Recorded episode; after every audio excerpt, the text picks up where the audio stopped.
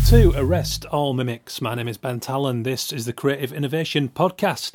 Hello, everyone. How are you doing? Are you well? Welcome. Thank you for listening as ever. I appreciate the support. I hope you're having good weeks. I hope you're staying creative and getting up to something very exciting that's making you feel alive and getting you out of bed on these increasingly dark, cold, bleak mornings of ours in England here. I don't know where you're listening from. Uh, I was digging recently into some uh, statistics. I was quite surprised to, to learn that the third um, biggest listenership base is in Indonesia. It was quite a, an interesting, pleasant surprise. I'm not sure why that is, uh, where they're finding the show, but it's happy days. So welcome Indonesia. Thank you for listening. The weather this week is 4 a.m. photocopies. We've got Dave Haslam coming up on the show, which I'm rather excited about. Writer, broadcaster, and DJ. Um, perhaps most adored for his time DJing at the Hacienda in Manchester, famous nightclub, uh, cultural hotspot back in the day. In fact, the last man to man the decks in that very famous nightclub when it closed its doors. So, Dave very kindly joins me to discuss his very rounded creativity. Uh, we're talking self expression, communication, human connections. Uh, we're talking knowing what projects you're doing, whether they're short, medium, long term, and the importance of that.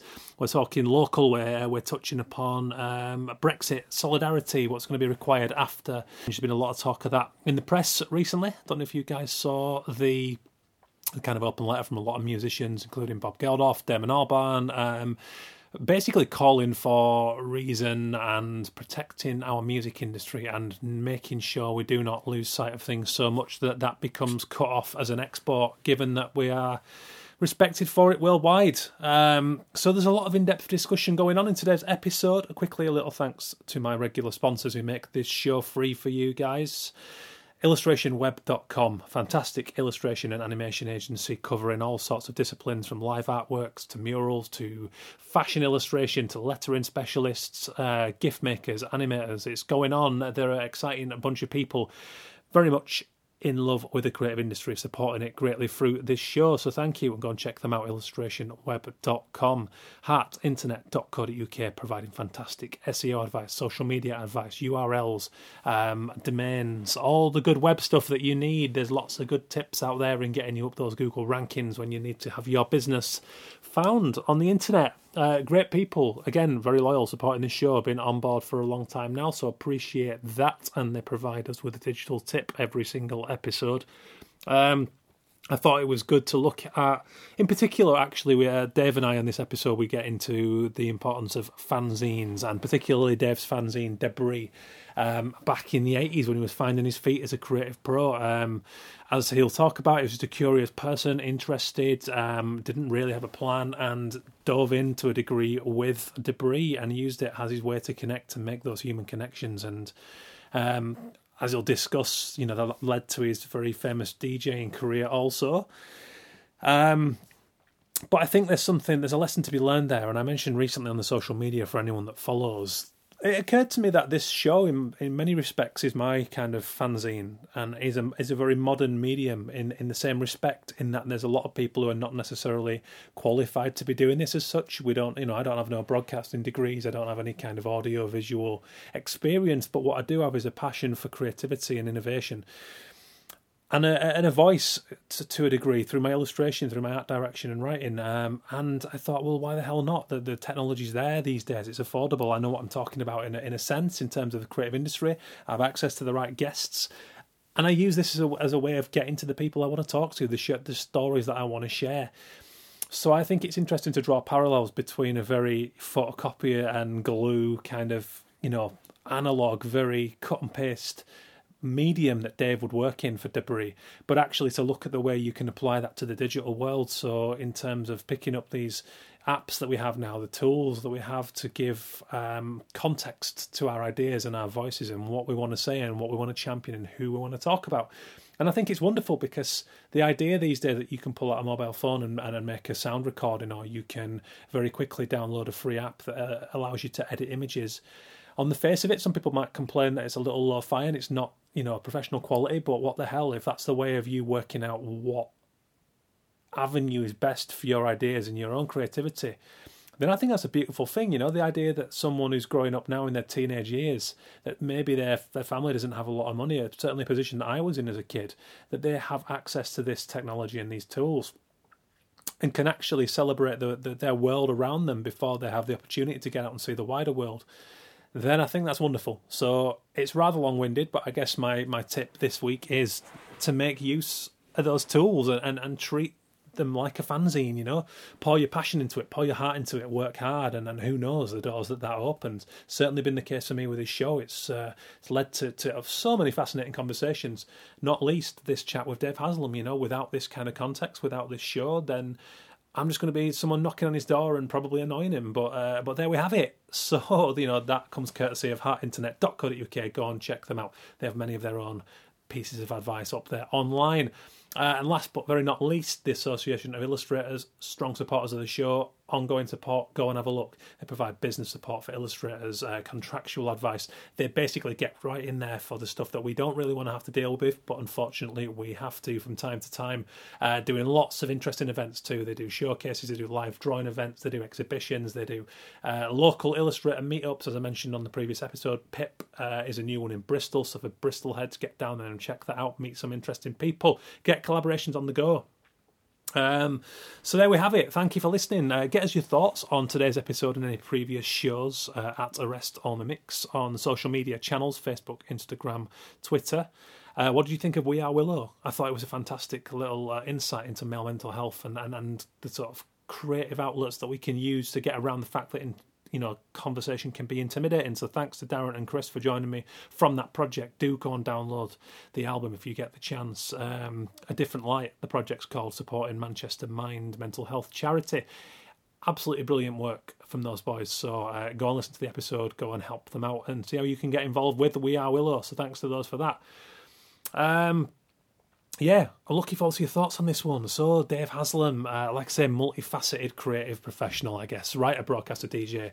Um, grew up in Birmingham in the 70s, moved to Manchester late 70s, I believe, early 80s, and got stuck in with his fanzine Debris, which led to a lot of interesting experiences, many of which you can read about in his brand new book, Sonic Youth Slept on My Floor, which is out, uh, I think it's on a subsidiary of Little Brown Publishing. Uh, go and grab it. It's in all good bookshops, Blackwell's, Waterstones. You can grab it online. It's I've got a copy sat next to me right here. It's a wonderful piece of work. It's uh, some great storytelling, some brilliant experiences, some not so good experiences, but it's an open, honest, frank account of Dave's story and, and, and a fascinating cultural time that to this day inspires a lot of people, myself included which I find very interesting. It's a time that I didn't grow up in. I was I was young at the time when this stuff was going on. With you know seven, eight years old, growing up in Yorkshire, a whole different thing going on for me.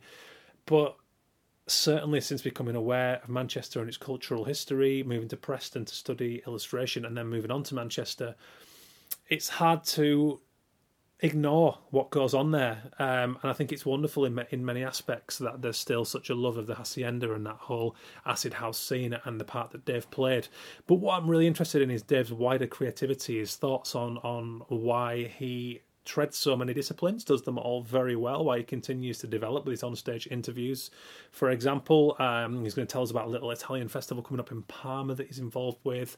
So I wanted to get into that mind a little bit and find out the whys and, and the hows and, and how he continues to stay inspired and keep moving. So it's going to be a good one. I, I hope you guys enjoy it. Like I said, get us your feedback at Arrest All Mimics on the social platforms without further ado, I've banged on long enough. Thank you um, hugely today for spending the time in my studio, coming to chat. We've got some awesome episodes coming up very, very soon. I hope you enjoyed the recent ones. Here we go, Dave Haslam. Yeah, I mean, the new book's gone down really well. Um, it's uh, book number five.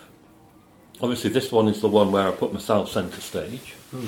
And um, as with all my books, I put well, as in most things I do, I put a lot of myself into it. Um, and a book is a kind of two year emotional investment, and mm. uh, that's it's quite a major project. Not like like if you're in a band where you maybe you know there's four or five of you and the manager who can kind of carry the burden of what mm. you're doing. When you're a writer, it's down to you. Yeah, and um, so you're carrying around this work in your head, and you're and you're working away at it and then it comes out, and it's uh, obviously it's great if it's well received, but then it does kind of throw you off course a little bit once it's out, because then you all that part of your brain which had been filled with the book suddenly empties, and uh, your routine is disturbed, Um, and actually, I'm now at the point uh, where I, I kind of need a new book. Really, I need like a new project. Yeah. to fill my brain back up. It's very cyclical, isn't it? Um, it's something that, as you say, it almost becomes a part of just what you do. Started out as an idea and then just Mm. becomes a, a, a, thing that you do. Well, also, um, I mean, it's 35 years now of uh, self-employment in my life. You know, Mm. I've never had a uh, well, I've had the occasional office type job um, for like a week or something, but I, I literally haven't ever had a you know a, a- a long term job in an office nine to five, um, and so I've learned various strategies of how to make use of my time and. Hmm. I guess people who have a nine to five probably, as a part of them, that probably yearns to be free, as they might see it, and be self-employed. But I can tell you, a lot of self-employed people at various stages wish that they had what the nine to five has had. You know, I've never had a day's paid holiday. I've not no one I can delegate stuff to. Hmm. Um, you know, I'm not really part of a team. It's all down to me. I've got Yeah. to wake up in the morning and make something happen. And um, writing is useful because it kind of focuses you as a self-employed person, and you realise actually I do have to do. Uh, I, there's no shortcut, you know. So when I'm when I've got a big writing project, I will- I will literally get up and more or less the first thing I'll do is two, three, or four hours of writing. Yeah. And as a self-employed person, that's actually quite useful. Yeah, and, and yeah, you mentioned yeah, focus is absolutely crucial, and flow as well. You know, Yeah, um, writing is uh, that. Just personally speaking, I some other art forms I can flit. I can if I'm if I'm hungover, if I'm tired, I can do it. Not writing, I absolutely, it's a real headspace that I have Yeah. to be. Do you find the same thing? Yeah, I mean, I, if- I'm not one of those people that kind of has to sit around waiting for inspiration. I am. I'm.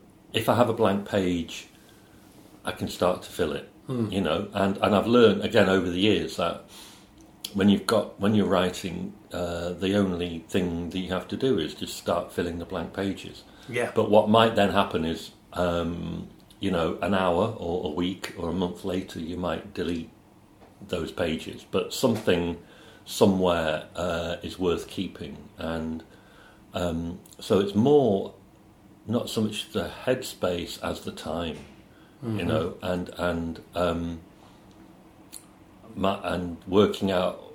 I mean, some people work best. I mean, it's the same for all creative people.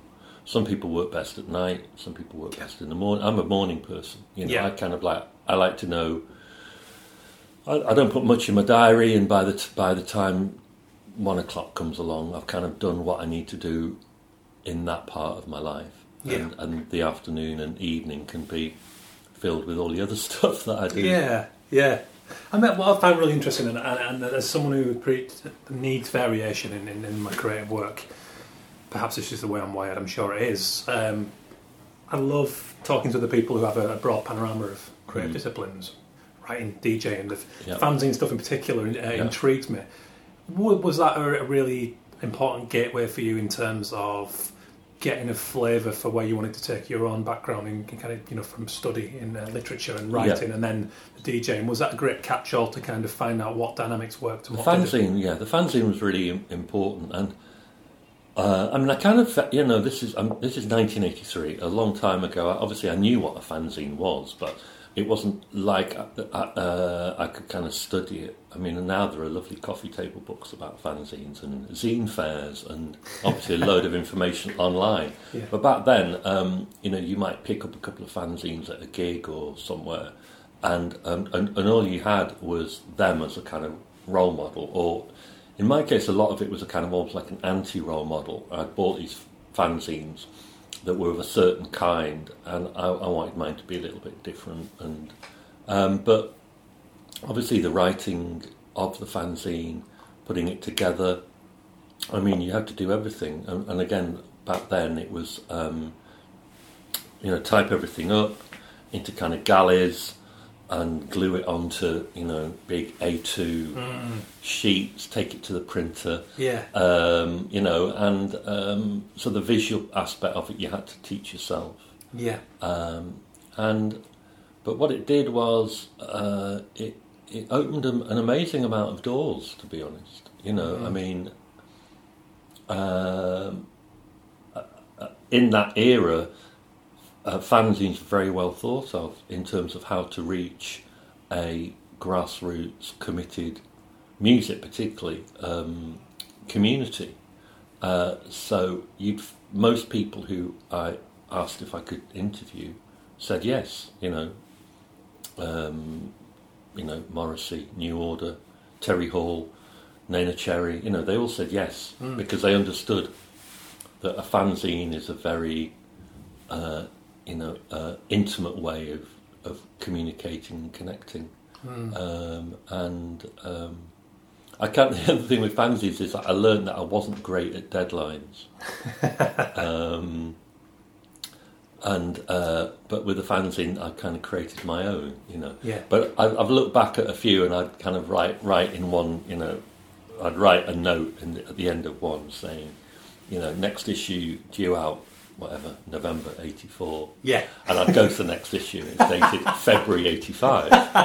Uh, so I don't, you know, I, I guess self a lot of self-employment is also about trying to create your own deadlines. Without doubt. Oh my god, you have to. You really have to marshal yourself. And Yeah. I said to someone that I'm, I'm the I'm the biggest asshole boss I've ever had. Yeah. Because you have to be. Yeah, Otherwise, it can very easily become what have I just done with the last few yeah. months. And also, if you're, you know, creative. I mean, obviously, this is more to do with you know writing or painting or or or or, or, or uh, composing music. You've also got to know eventually when you stop. You know, you've Yeah. you've got to kind of go. Well, this is, you know, I've, th- this is the final sentence, or Yeah. and um, and and also then to immediately move on. You know. You do. You have to. You have to make decisions, and I find there are tipping points Mm. between certain aspects and times. In which, I mean, in which case, I you know, I, I know so many people who have a, a, a mirrored version of what seemed to be in your story that there, there was a, an accidental fall into DJing in a sense, in that you were in that environment through the fanzine. yeah, Um, was it? Um, what's the name? Berry didn't turn up. Andrew Berry. Andrew yeah. Yes, didn't Yeah. turn up, and, and you fell into it. And I know very similar stories to that. But then, was there a conscious point when you had to make a decision to start pushing on, and then that felt good, that felt right, with the DJing. to the, from sort of fanzine into DJing?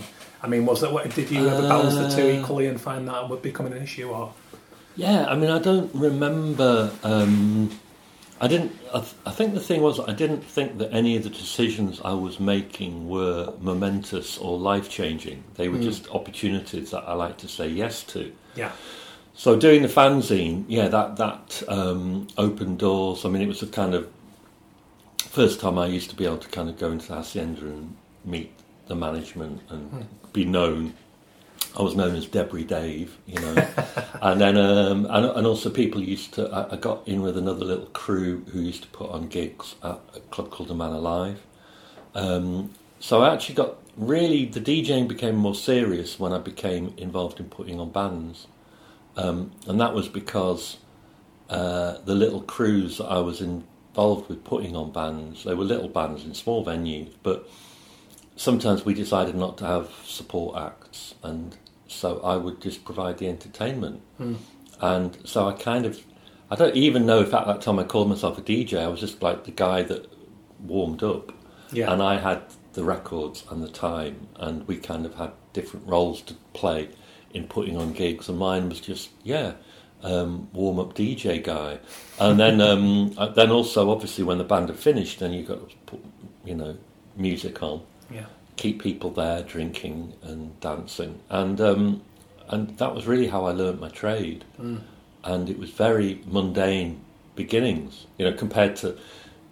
I mean, I think a lot of DJs, as you say, might have fallen into it like that, but then a lot of DJs also think that, you know, it's such a big career now, which it wasn't then, Mm. that they go through the whole kind of palaver of, you know, buying high spec equipment and doing mixtapes and Mm. you know, and uh, getting themselves known and and you know, and and you have to. I'm not saying you don't have to, but I'm just saying that I'm lucky in that I was around in an era where, you know, if you had a, a cardboard box big enough to fit some 12 inch singles in, uh, and you were willing to carry them into town and, and play them until the last person had gone home, you got a gig. yeah. Um, It's interesting, and, and I also, and I also, um, I think there's a great lesson in my opinion. There that that if you're around the scenes that you aspire to kind of somehow be a part of, or even just love and enjoy, and are willing to take opportunities when they come, you know, then there's Yeah. something about that. And, and I found particularly in early years, and I know this is a common thing. You know, you, you have these big end game goals, and because you're so focused, you don't see what's there at the Yeah. in the peripheral. When actually there might be this complete offshoot where that just connects with some part. Yeah, that, I think. That, I mean, there's a chapter in my book called "Making and Taking Opportunities," um, and um, in fact, it's called "Making and Giving Opportunities," because what happens uh, at the beginning of what you do is it is very much about taking those opportunities and making them and putting yourself in the right place and just knowing not to be you know too pushy and and if someone gives you an opportunity not to let them down and mm-hmm. which ones you take and which ladders are worth climbing and which Yeah. ones aren't which doors are worth going through. And my decisions were always based on what would I what did I feel most passionate about. My mm. decisions were never based on is this going to be lucrative or is this going to be a, a long term thing? I was always thinking I'll take that opportunity and I'll do a great job. Mm-hmm. And you know so literally when the hacienda job came up you know it, it, it wasn't something that i'd applied to. It, uh, to be a resident dj at the hacienda it was just um, you know i was around as you say i was around around the scene. I was doing a little club down the road from the hacienda called the venue. And uh, the, in a couple of hacienda management came down to see what i was doing. They could see i was doing a quality job and i wasn't some flaky guy and um, and that's how I got the job. But then you do get at the what I'm sadly going to have to call nearer the end of your career. You know, when you get to where I am mid fifties and you know relatively established and probably part of the establishment part rather than part of the revolution, uh, and you kind of accept all that. But what you also have to accept is the responsibility to give opportunities to people. And I, I, I and I do have a little bit of a bone to pick sometimes with some of my contemporaries who, to me, seem like they forgot that way back then people were opening doors for them and people were giving them opportunities, which they took and they ran with and they did well or did Yeah. well enough to still be in that world. Mhm. Um, and then they pull the ladder up from behind them, you know, Yeah. and uh, and uh, I don't want to be that person, you know. Mm. So part of where I am right now, which kind of writing my memoirs helped reinforce in me, was that I kind of realised that now it was about it's still about me taking opportunities, but also about giving them. Um, Yeah. Almost, I kind of feel like if you're a creative person, you're part of a bigger project, which is about uh, making the world a better place in some way, and that you know you're you're a part of that, and you have a certain amount of time to uh, contribute, and then you pass the baton on like a relay race to the next lot of people, and and so that the that world of making the world a better place, that process um, moves on, Mhm. and so uh, so yeah, opportunities are a big thing, big thing. I'd agree um, wholeheartedly. I mean, I think, particularly the world we live in today, you know, with a, as a person with an introspective, creative mind, I get troubled by a lot of things now, whether it's politics, environmental. There are a lot of things, but I've also been a great believer in that, in the power of that of creativity. And, Yeah. and it's not just about we all go and do graphic activism, but it's about making people feel good to me and, and to making sure people feel inspired and with and with purpose. Yeah. Um, Well, it's about uh, partly it's about self-expression. I Yeah. think giving people the opportunity to express themselves is a, a, a really great gift that you can give to people. You know, either as you you might be a teacher, you might be an educator, you might be somebody who helps somebody to read, or s- somebody to play music, or mm-hmm. or you might be providing a, a, a kind of a club or a facility or a space where people can go and feel safe and can, can, can collaborate mm-hmm. and giving people inspiration even so that they can express themselves because that is in a way the first step that you need to be able to take to feel part of the world Yeah. is where all that stuff that is inside you and uh, and and it, whatever is is creating that stuff. It's not always negative; it could be positive. Whatever's creating that stuff inside you, you get the opportunity to kind of express it somehow Yes. and articulate it, even if it's just standing up in a room and saying what you believe. It doesn't necessarily have to be an artistic skill, Yeah. but it often is. Yeah. And so it, I think it's firstly about self-expression, and then it's about communication. Because Yeah. once you self, once you begin expressing, you you find people who relate to that. So Mm. you're then making human connections, and that's kind of how that's how the um, the positivity of creativity spreads. I think it's. I think. Um, I think it's so true, and, I, and I'm quite troubled by. Not. I mean, I don't want to get sort of political, but with it, with this current government, it really doesn't get creativity from all that I've seen, whether that's in the education system. But also, I, mean, I read a great Gu- uh, Guardian article that you'd written about um, about Manchester, and in some respects, still failing people, troubled people, Yeah. mental health. I've done a lot of work with mental health charities to try and find. Because I think it's a beautiful thing that artistic expression uh, and you know, emotional outlets are Yeah. crucial to some people. Yeah. Um, do you feel, in a lot of in a lot of respects, we have the tools today. Technology is affordable. We have all these social media outlets.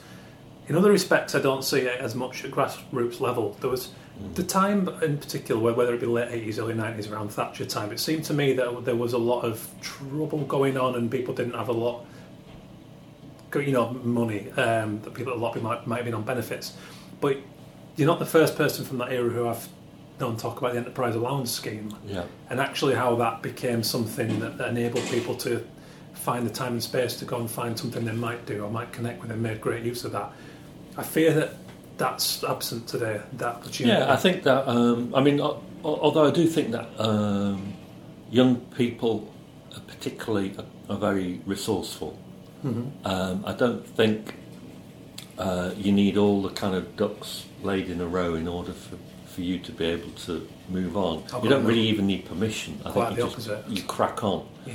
And I, so I think that although on the face of it, from where you might be sitting or where I might be sitting, there might seem to be a load of obstacles um, to to young people uh, expressing themselves or people generally. Um, that isn't necessarily the case. Uh, but on the other hand, uh, I, I do feel that um, we are generally, as a society, um, uh, uh, suspicious, can be quite suspicious of uh, alternative ways of thinking and seeing and creating. Yeah. Um, I think, you know, and, and that's even, you know, um, the proponents of Brexit pouring scorn on experts, you know. It's Noel Gallagher saying, I don't read books. Uh, it, it, it's those little things which kind of chip away at the idea that creative people or intellectual people or experts or you know people who've got something to contribute but might not be conforming to what you want them to say. That they're somehow you know that that they're wrong. They should be marginalized and their voice is not heard.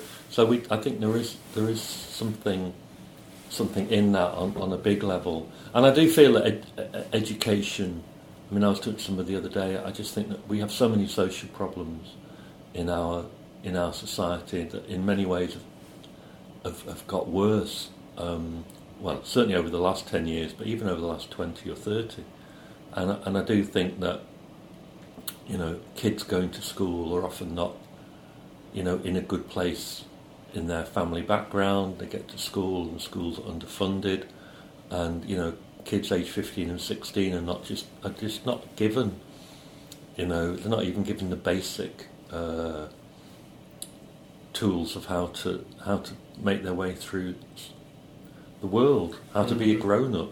You know what I mean? I mean, it, I, I'm not even talking about qualifications. I'm just talking about in, in kind of how to socialise, Yeah. how to uh, feel loved and give love, Yeah. just like those basic things. And, and I, I'm not sure that there are, I'm not sure that the average 15 year old kid is as clued up now as they once were, and we haven't really got time to pinpoint why, but it's just a feeling that I have that, that we um, that we are letting down those people.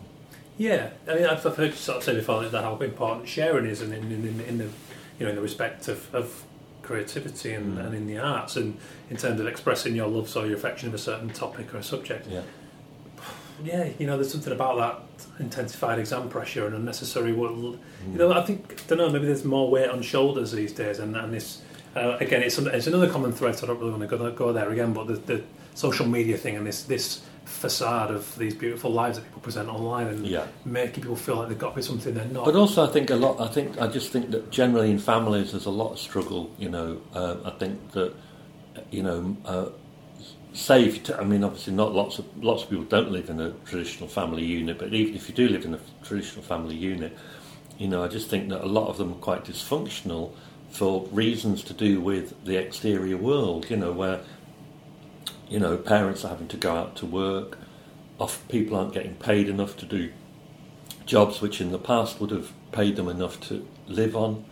Uh, it's a constant hand to mouth thing, yeah, you know. And then you've got yeah, then you've got your kids put under a load of academic pressure, um, and uh, just you know that even in that uh, domestic world, I don't think necessarily for a lot of people things are functioning particularly well. Mm. Um, you know, and and and obviously there's kind of visible dysfunctionality in our cities with you know the amount of homeless people, the amount of people who are, you know, who are suffering. You can see them. Not they might not be homeless. They might you know be people who you can see are suffering with various kinds of uh, problems who aren't receiving the help that they need and and uh, you know so I think it, uh, there is a dysfunctionality. yeah, yeah. There's, it's, it's very true. Actually, the homeless thing is a real. You know, I mean, it's encouraging to see an increasing amount of work, at least on the surface, being done to help it. You know, about various organisations come together. And I hope that's something that, that, that does improve. Yeah. Um, so just to switch track, and the you know the whole the, the whole hacienda time on the DJing there, and it made me wonder. I, I was I had Don Letts on the show, and he talked about punk, and he was I wouldn't say angry, but he was quite perplexed. He said, "Why is no one? Why are people still asking me about punk? Why is there not something in its place?" Is that something you feel? I mean, you must be asked about that whole time a lot. And I guess my question is, how do you feel about movements today? I, I don't recognise as many tangible Yeah, movements. but I, I don't Is know. that- I, I mean, I have a. I kind of had. A, I mean, Don is older than me, and and obviously, you know, he was around in the punk days, and um, I, I always kind of slightly worry about older people looking at the modern world Yeah. and and saying, you know, why aren't the kids doing things as exciting and revolutionary as we are? True. And I always think that's a little bit smug. Um, and who, you know, and maybe they are. Maybe you just don't know. That's And that's kind of how I feel because a- after all, you know, it was less than t- well, it was ten, just over ten years after punk that rave came along. hmm So actually, in terms of what's happened since punk, lots has happened since punk. Yeah, you're right. And uh, you know, just in my own experience, you know, I'm just of that age where I was aware of punk and what that did, and and the revolutionary moment that was, and how and the cultural change, and the DIY ethic, and the new bands, and all that. Um, you know, I actually got and understood. Um, and, and then I, I kind of saw something, you know, in many ways similar, but in other ways very different coming along with, with rave culture. Mm-hmm. Um, and, you know, I think that sometimes it might not be necessarily to do with why is the activity not as exciting and revolutionary as it used to be? And it's more, has anyone found a way of defining what's going on? Yeah, that's you know, a great point. Because there was lots of stuff happening in punk that actually wasn't very punk. yeah, You know, Yeah. how punk was doc- was Doctor Feelgood punk, or was that kind of pub rock? Were the Buzzcocks punk, or was that new wave? Yeah, You know, were the Slits punk, or were they reggae? yeah, You know, yeah. were the Clash punk, or were they rock and roll? That's true. It's bracketing it. Um, you know, and so, and the same with rave. You know, so sometimes it's it, it's yeah. It, it, in in those days, it was easy. Con- like with punk, it was easy to control and come up with a title because the only people really talking about music were two or three music papers. Yeah. And on each of them, they had four or five journalists who had a little bit of power and nous, and between them, they could create titles for things, Yeah. and you know, and and make sense of it and create a narrative and a mythology. So sometimes it's that. There is that, yeah, and, and we're exposed to so much today now. We've got the entire world on the, you know, our Yeah. desktops and the rest of it. So, so actually, yeah, I mean, there's so much Fast and Furious going on that perhaps it's hard to ever stop. You know, you could look at you could look. You know, I mean, uh, again, in answer to Don, I'd say, well, what's hip hop? well, there you go. Yeah, that's very true. I mean, you know, and hip hop, you know, hip hop has lasted and and re-energized and and come round and made sense and gone global and and Yeah. gone into whole kinds of different areas over the last forty years. And dubstep, yeah, that, you know. Yeah, and, and on the one hand, it's kind of again, it's created the means of self-expression on a very street level Mhm. with kids all around the world. It's also become at various times the most lucrative music genre in the world. yeah. Uh, so uh, it's also got the whole lifestyle thing of clothes, dancing, graffiti, haircuts. of course. Yeah. Um, so there we are, lots of stuff going on. It's very true. So how do you? Um, I always equate magic to creativity and that feeling of this discovery and, and, and, and just when you know, I'm sure you get it yourself, whether be it writing or whatever it might be. Just when you're in that momentum and it's a beautiful feeling that you're creating something. How do you keep that going now? You know, I mean, you do a lot of different things. I, I, mean, I love the interviewing on stage. I think that's fantastic. and you're Yeah, very, good at uh, that. I don't know. I mean, I think I do. How do I keep it going? Well, uh, I'm just in the zone, really. Uh, I'm, I'm in the zone of. I still uh, understand that I have to make my own look. I have to make my own life. I still, if I do, if I have an idea, I kind of, you know, I, I, I try and deliver it. I mean, yeah, in the last uh, ten years, I've done a lot of on-stage interview, which I, which events that I've organised, marketed, hosted, Mm-hmm. you know, with um, you know John Lydon, David Byrne, uh, Viv Albertine, uh, Raymond Carver, all sorts of people, Will Self, Maxine Peake, um, and they're you know they're people that I genuinely am interested in, and I guess it in you know uh, uh, in the mid '80s I was putting on bands, in the mid '90s I was putting on DJs, and now I still love putting on events, and I still put on bands, and I still put on DJs, but also I Mhm. sometimes put on these on stage Yeah. interview events. Um, so it, it they, they're all just ideas that pop into my head when I'm sat having uh, uh, a, a coffee, or sometimes it's somebody else will say, Yeah. "Do you know what? Why don't you do X, Y, Z?" And I'm like, "Why not?" Yeah. You know, like in um, the end of October.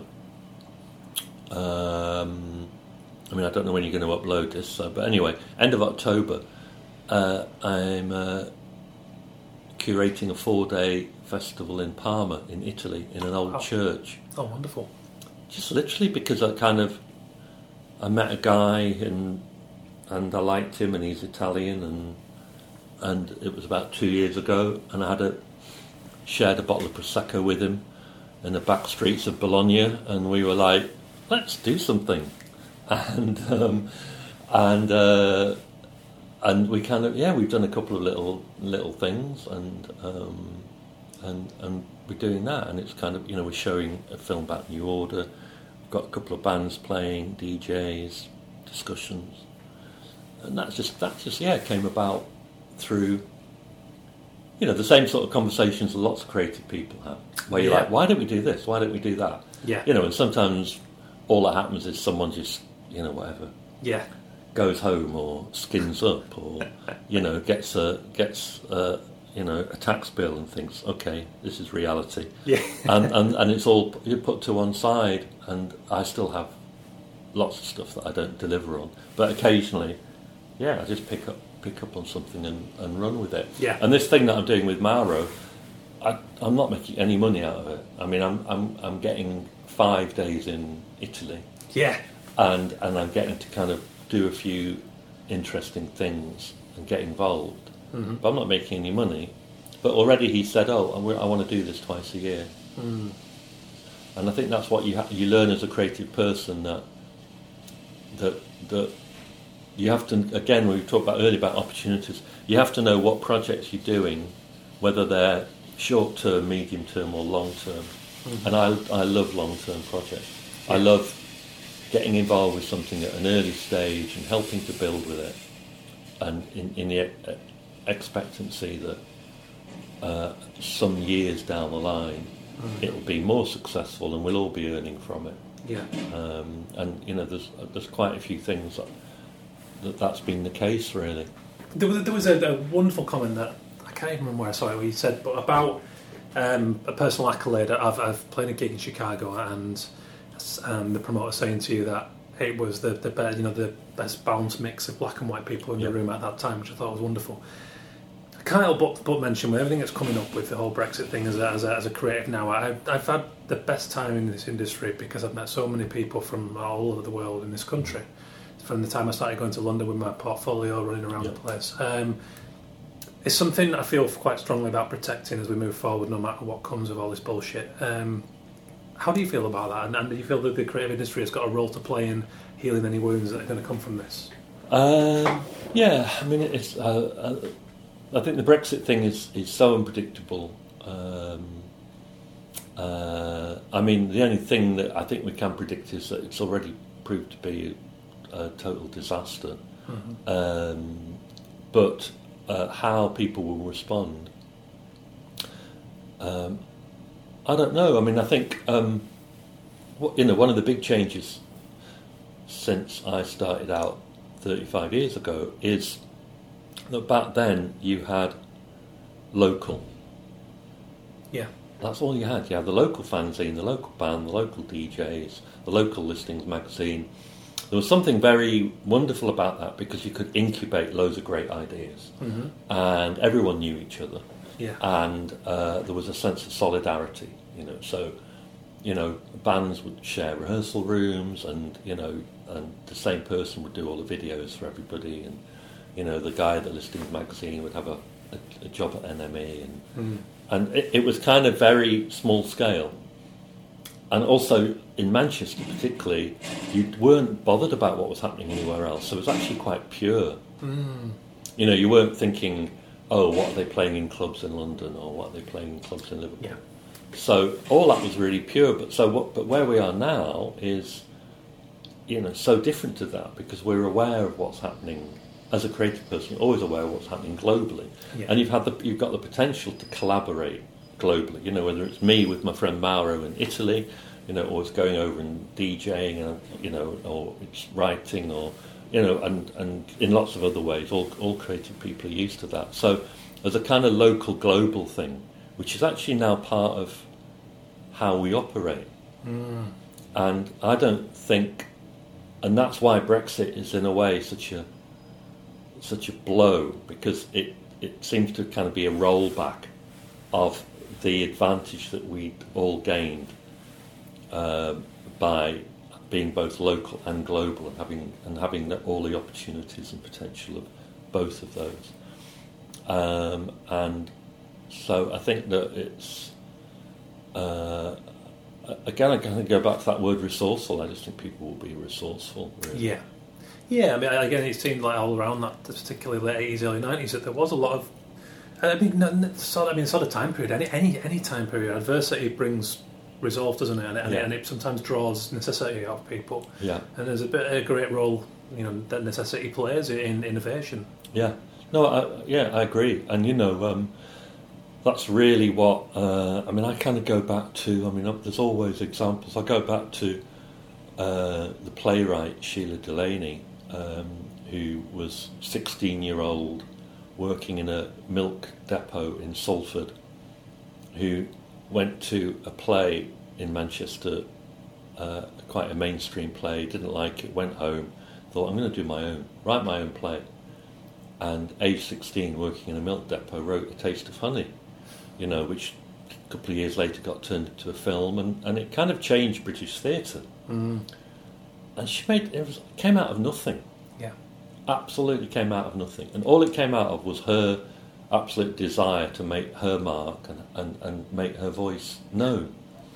And, uh, and no one gave her permission, no one gave her an Arts Council grant, no one gave her a blue passport or any, you know, she yeah. just did it. Yeah. And I kind of think, well, that's actually, that is, for me, that's where, um, you know, radical independent Manchester started, not at the Sex Pistols gig but uh, you know, which is renowned for mm. where all the bands went to in 1976. But at that, that yeah. is a remarkable little story. But that that is really what you know, um, really frontline hardcore creativity is about. It is, and it shows. Yeah, it's adapting. It's responding to what's around you at any given point and how you feel about it. yeah, um, wonderful. So uh, yeah, so I'm on a practical level, I actually found, you know, in terms of DJing, uh, DJing abroad has always been a bit of a pain, bureaucracy wise. Mm. Um, the French love their bureaucracy. so if you ever get a, a, DJ gig in France, you end up with a PDF of 10 pages to fill in. and then and then they still take a third off your fee for some unknown French tax. yeah. and, but you let them because the food's good. Yeah. You know?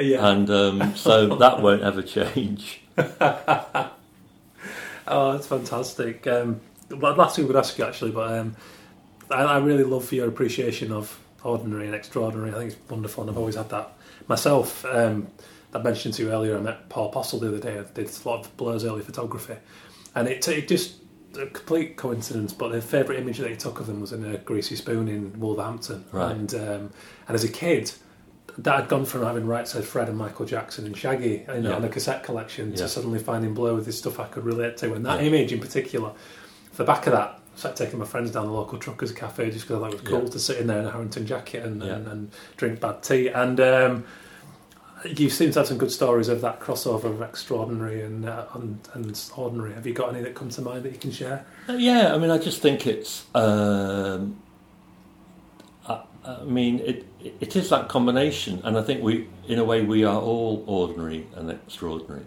Yeah. And I think that um, uh, you know, as uh, some, but some sometimes we don't always acknowledge that, you know, and it can be bad in both ways. If you think you're just kind of ordinary and you haven't got anything, you haven't got that spark or that star quality, then you might be missing out on mm-hmm. something.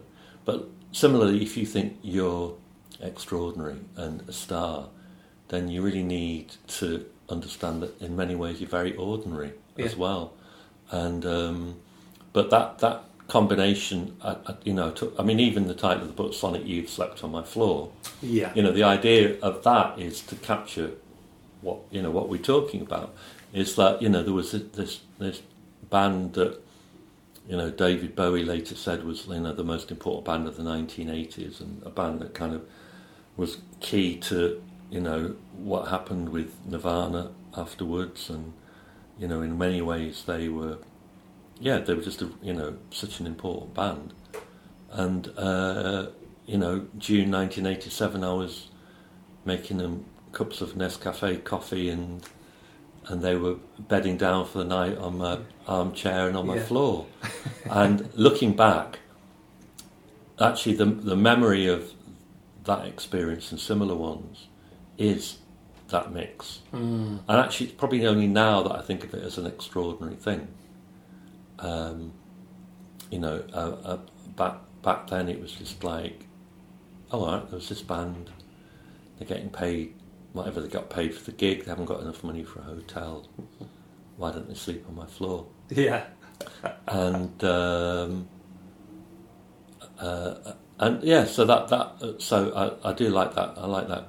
Uh, that combination, and it's still, you know, it's still kind of for me, it's, it's still uh, a case of almost every time I step out, especially, you know, that's what the event world is like. That, you know, the event world in a way is very ordinary. You know, you you, you you're concerned when you do a DJ gig. You're concerned, you know, have I got my tunes? Mm-hmm. What time do I have to be there?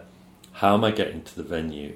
Am I getting picked up? Do I need a taxi? Can I walk there? Yeah has my hotel got Wi-Fi? Uh, is breakfast included? Have I got a clean shirt? Do I need to iron it? it's so true. And you think about all these things, and then you, you turn up and you're still thinking about mundane things. You know, have I got the little adapter at the end of my headphones? You know, am I am I used to this mixer? You know, are those drunk people standing right next to the DJ booth going to move away because they're really going to do my head in if they stay throughout my set? Am I going to get paid? You've got all these stuff, and then you play music, Mm. and if you're lucky, something amazing will happen, something extraordinary will happen, and all those strangers in a room are all going to come together. They're going to love your tunes. It's going to be, you know, it's going to be the best experience, hopefully, of the week or the month or even of their life, if you're lucky. And you're going to absolutely buzz off it, and they're going to buzz off it, uh, and so it's kind of ordinary and extraordinary at the same time. hmm It really is. You couldn't put it any better. well, um, that's been absolutely wonderful, and really appreciate your Right, time, cheers, Dave. And, thank you. Uh, and lastly, where can people pick up the book? Of course. Uh, the book is available uh, online. Uh, booksellers who pay taxes and also the ones that uh, don't pay their taxes. Waterstones, Blackwells, all good bookshops. Brilliant, and I'll keep an eye out for the uh, the links to the Parma Festival and share that around as well. Yeah, nice one. Thanks for your time. Cheers. Thank you so much for Dave for taking the time to come down to my studio and chat. It was uh, an honour to be sure. Uh, great stuff, many topics covered. I hope you enjoyed it. Get us your feedback, please, on the social media at Arrest All, all Mimics and all the standard platforms. Um, keep the suggestions coming for where I should be putting this show. I, I put a call out on a recent episode about where I should be hosting it. There are many different podcasting platforms that people like to get their audio content, so let me know where you listen and where I should have it because I want to cover all bases and make sure that it's reaching all the people it should be doing. Uh, increasing amount of talks, it seems, coming up at the moment. Did a little, uh, little speak out speak out that's not even a word is it did a little shout out at the at the PechaKucha night on the 10th of October um just getting it around now, going grassroots, starting to get it out to universities. So again, let me know where I should be spreading the word of the show, and please help me in doing that. Drop us a little review on the iTunes if you get a moment. Tell a friend if you think they're interested in creative industries, creative thinking, uh, innovation. It's all going on on this show, so let them know. It's a free resource. Get it out there. Help me out. Cheers. Thank you as ever for tuning in. Big thank you to the sponsors uh, illustrationweb.com, heartinternet.co.uk, and the Association of Illustrators. Brand new marketing campaign coming up with GF Smith. The flyers are in hand now. There's going to be a poster showing, hopefully, at Design Manchester coming up very soon. I hope to see you there. It's going to be absolutely fantastic. Lots of great speakers, lots of great events. So come and join us. Give us a shout if you're going to be in there. Hit us up on the social uh, and we'll meet up. It's going to be good stuff. Um, have a great week, guys. Thank you so much for listening. Thank you once again, last time to Dave Haslam and all recent guests. Enjoy. Chat soon.